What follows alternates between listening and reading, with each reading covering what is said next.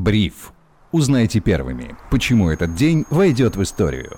Всем привет, это Бриф, коротко и по делу о том, что важно для вас. Меня зовут Сергей Чернов. Сегодня 1 февраля 2023 года. События дня прокомментирует главный редактор InvestFuture и финансовый обозреватель Федор Иванов. Федя, привет. Привет, Сереж. Кто бы мог подумать, только что встречали Новый год, а уже пронесся первый месяц года. Осталось всего 11. Что за скорости, ты понимаешь? Я думаю, главное, чтобы они остались, а все остальное не так уж важно. Да, и чтобы с нами остались наши слушатели. Кстати, если вы привыкли слушать нас в Apple Podcast, напишите, пожалуйста, там приятный отзыв, для нас это важно. Ну и к главной новости, которую мы на самом деле наблюдаем с начала недели. Индекс Мосбиржи уверенно растет 4 торговых сессии подряд. Сегодня поднимались выше важного уровня сопротивления. Я с удивлением смотрю на свой портфель, который был в минус 19%, постоянно практически где-то возле этих значений. Сегодня минус 14, что-то у меня выходит в зеленые позиции, и давненько у меня такого не было. Что это, на твой взгляд, новый рассвет рынка или некоторый период ложного благополучия, и не стоит надеяться на большее? Ну, я бы не назвал это ложным благополучием. На самом деле ситуация как бы в чем состоит? В том, что у нас платят э, хорошие дивиденды нефтяные компании – которые выливаются обратно в рынок. Но это стандарт, что большая часть дивидендов на самом деле остается на рынке. Ко всему прочему, отсутствие негативного фона уже хороший э, э, как бы фон, понимаешь? То есть то, что нет каких-то сейчас сильно плохих новостей, поддерживает российский рынок. Ну и в-третьих, конечно же, э, все ждут э, хороших новостей от Сбера, высокой прибыли от Сбера, роста российской экономики, из-за чего Сбер тоже заработает. Все покупают Сбер. В общем-то, Сбер одна из крупнейших российских компаний, она тоже очень сильно участвует в том, что рынок растет. И это все объясняет, на твой взгляд? То есть опять э, дело в том, что кто-то проявляет активность, а на фоне низкой ликвидности, как я понимаю, такие гигантские рывки вверх. Ну, конечно. Э, смотри, э, все проблемы российского фондового рынка, которые он имел три месяца назад, они никуда не делись. Мы все так же находимся в состоянии а, э, тотальной неопределенности. Мы все так же зависим от геополитических новостей которые так или иначе будут. А, возможно, они будут хорошими. Хотя в текущих обстоятельствах трудно представить, что такое хорошие геополитические новости, но вот, как видишь, их отсутствие уже является позитивом для рынков. Ну и, а, конечно, у нас есть низкая ликвидность, у нас есть абсолютно обвалившийся рынок, у нас есть компании, которые могут полдня вообще, их цена может стоять на месте, потому что там нет никакой ликвидности. У нас есть разгоны со стороны э, частных э, определенных лиц, которые зарабатывают на частных инвесторах, и там разгоны вот э, всякого низколиквида, которые мы в последнее время видим. Пусть даже у некоторых из них действительно есть хорошие новости. И все это, естественно, является ну, крупной спекуляцией. То есть сказать, что здесь какие-то фундаментальные факторы играют, ну сложно. Ну да, с одной стороны у нас есть недооцененный рынок. С другой стороны, он был недооцененный и когда он был на хаях на самом деле. Он тоже оставался недооцененным. Что такое недооцененный в текущих обстоятельствах? По каким критериям мерить? Ну, уровень поддержки сопротивлением, пробиваем уровень сопротивления, там э, вырисовывается какая-то фигура, ну, не знаю, опять же, так ли сейчас работает психология рынка? Скорее всего, сейчас психология рынка работает по принципу «опа, хорошая новость, пошли покупать». Или вот эти вот э, крупные телеграм-каналы сказали, что акцию нужно купить, побегу ее покупать. Там, ага, нет, стой, нужно продавать, все продаем. Ну и, в общем-то, э, просто рынок э, таким образом сейчас действительно вырос на как бы мы будто бы закрылись в вот этом маленьком мирке, который вокруг огромный негативный фон, но мы в этом маленьком мирке получили несколько хороших новостей и решили, что все супер. Ну, естественно, все не супер. То есть нужно помнить о том, что в любой момент эту песочницу может накрыть другая. Опа!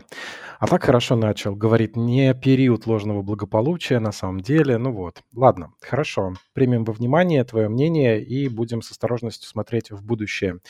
Приятные новости для АФК-системы сегодня. Компания приобретает 10 отелей Redison и Olympia Garden у норвежской компании за 203 миллионов евро. Компания, я напомню, была вынуждена уйти из нашей страны.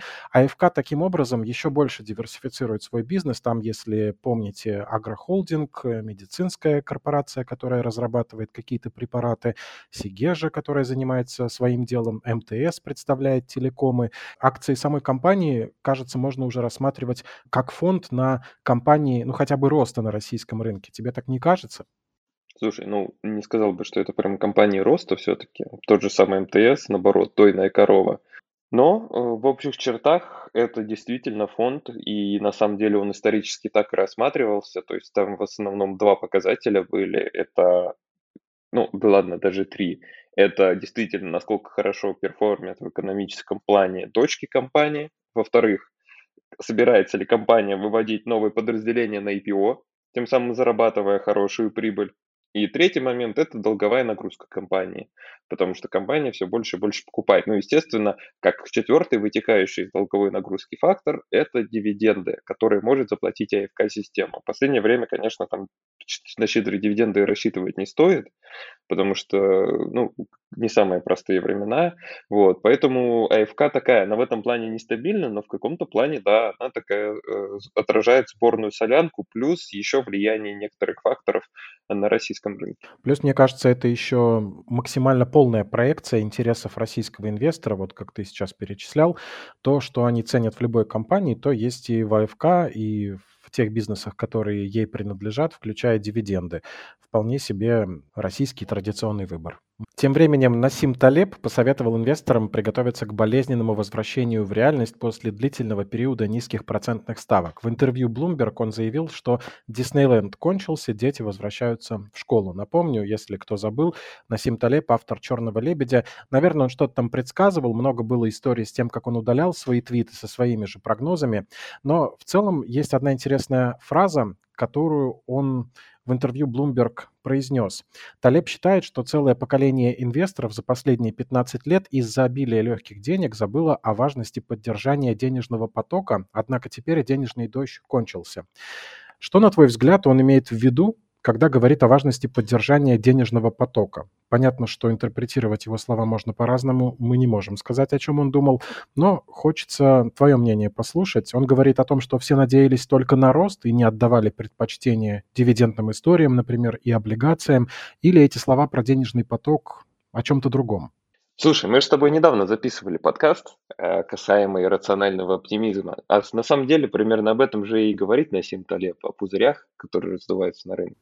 Угу. Кстати, ссылка на подкаст будет в описании. Уже готовлю. Действительно, когда акции изначально появились, э, естественно, традиционно этот инструмент должен был служить инвестору как, в общем-то, участнику капитала компании для получения прибыли этой компании. То есть э, история на самом деле с добавленной стоимостью акции, э, заработка за счет прироста капитала, она не то чтобы прям таки э, э, супер новая, нет, она была и в начале 20 века, но тем не менее, все-таки изначально рынок был э, менее волатилен в этом плане, потому что инвесторы рассчитывали на дивиденды. Это концептуально было придумано для э, дивидендов. Ну, э, да мы даже можем вспомнить, на самом деле, более старые пузыри, о которых мы тоже писали подкаст.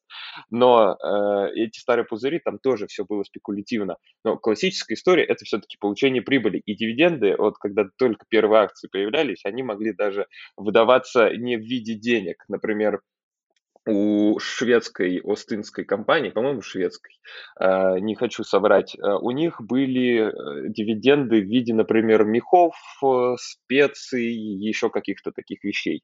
Сейчас же а когда ты э, покупаешь убыточную компанию, ты ждешь от нее иксов, это, естественно, история про большое количество денег в экономике, про большой ажиотаж, про большой оптимизм, когда ты думаешь, что убыточная компания может э, хорошо выстрелить. Вот как раз-таки очень хороший пример из э, иррационального оптимизма. Это в США была компания eToys, Вышла она, в общем-то, на рынок э, в середине 90-х и на IPO в то ли 97-м, то ли 99-м году, сути дела, не играют, привлекла, э, ну, точнее, получила оценку, капитализацию 8 миллиардов долларов. В это же, а зарабатывала в год при этом она 30 миллионов долларов и была убыточной. И в это же время была другая корпорация, огромная, устойчивая, с огромным количеством магазинов, которая тоже в результате открыла свой сайт. Ее оценили 2 миллиарда, хотя зарабатывала та корпорация несколько миллиардов долларов в год. И у нее была чистая прибыль, там э, сотни миллионов долларов. В то время как это была, э, ну, как бы первая, э, вот эта вот переоцененная, была очень убыточная. Но просто из-за того, что это интернет-проект, из-за того, что это модно, молодежно, все инвестировали в него, и вот разница буквально в 4 раза. Хотя их доход, разница в 4 раза в пользу убыточной маленькой компании, которая якобы прорывная. Хотя по факту в 300 раз э, выручка второй крупной корпорации превышала, превышала прибыль. В общем-то, абсолютно неадекватная ситуация. Естественно, инвесторы за нее поплатились. Поплатились они тем, что компания в 2005, кажется, году обанкротилась а э, другая, в общем-то, в это время продолжала успешно вести свою деятельность. И это таких историй просто куча. И Насим Талеб говорит просто о том, что э, вот это количество неадекватных денег, вертолетные деньги, пособия, политика э, QE, то есть э, количественного смягчения, она привела к тому, что, в общем-то, деньги начали литься куда попало. И сейчас он говорит, что наша парадигма сменяется то, что все, дешевые деньги закончились. Верите ли ему? Это открытый вопрос. Ты как думаешь? Мне кажется, не стоит верить на слово, но, как ты и правильно сказал, в этой ситуации Талеб отвечает просто за голос разума, который предупреждает нас э, о том, что ошибки может совершить каждый, следует быть внимательнее и не поддаваться на уловки собственного сознания, подсознания и маркетинговых манипуляций. Да, Тут все-таки я бы плотно за всем смотрел, потому что, ну, кто говорит, что на тех же самых пузырях нельзя заработать?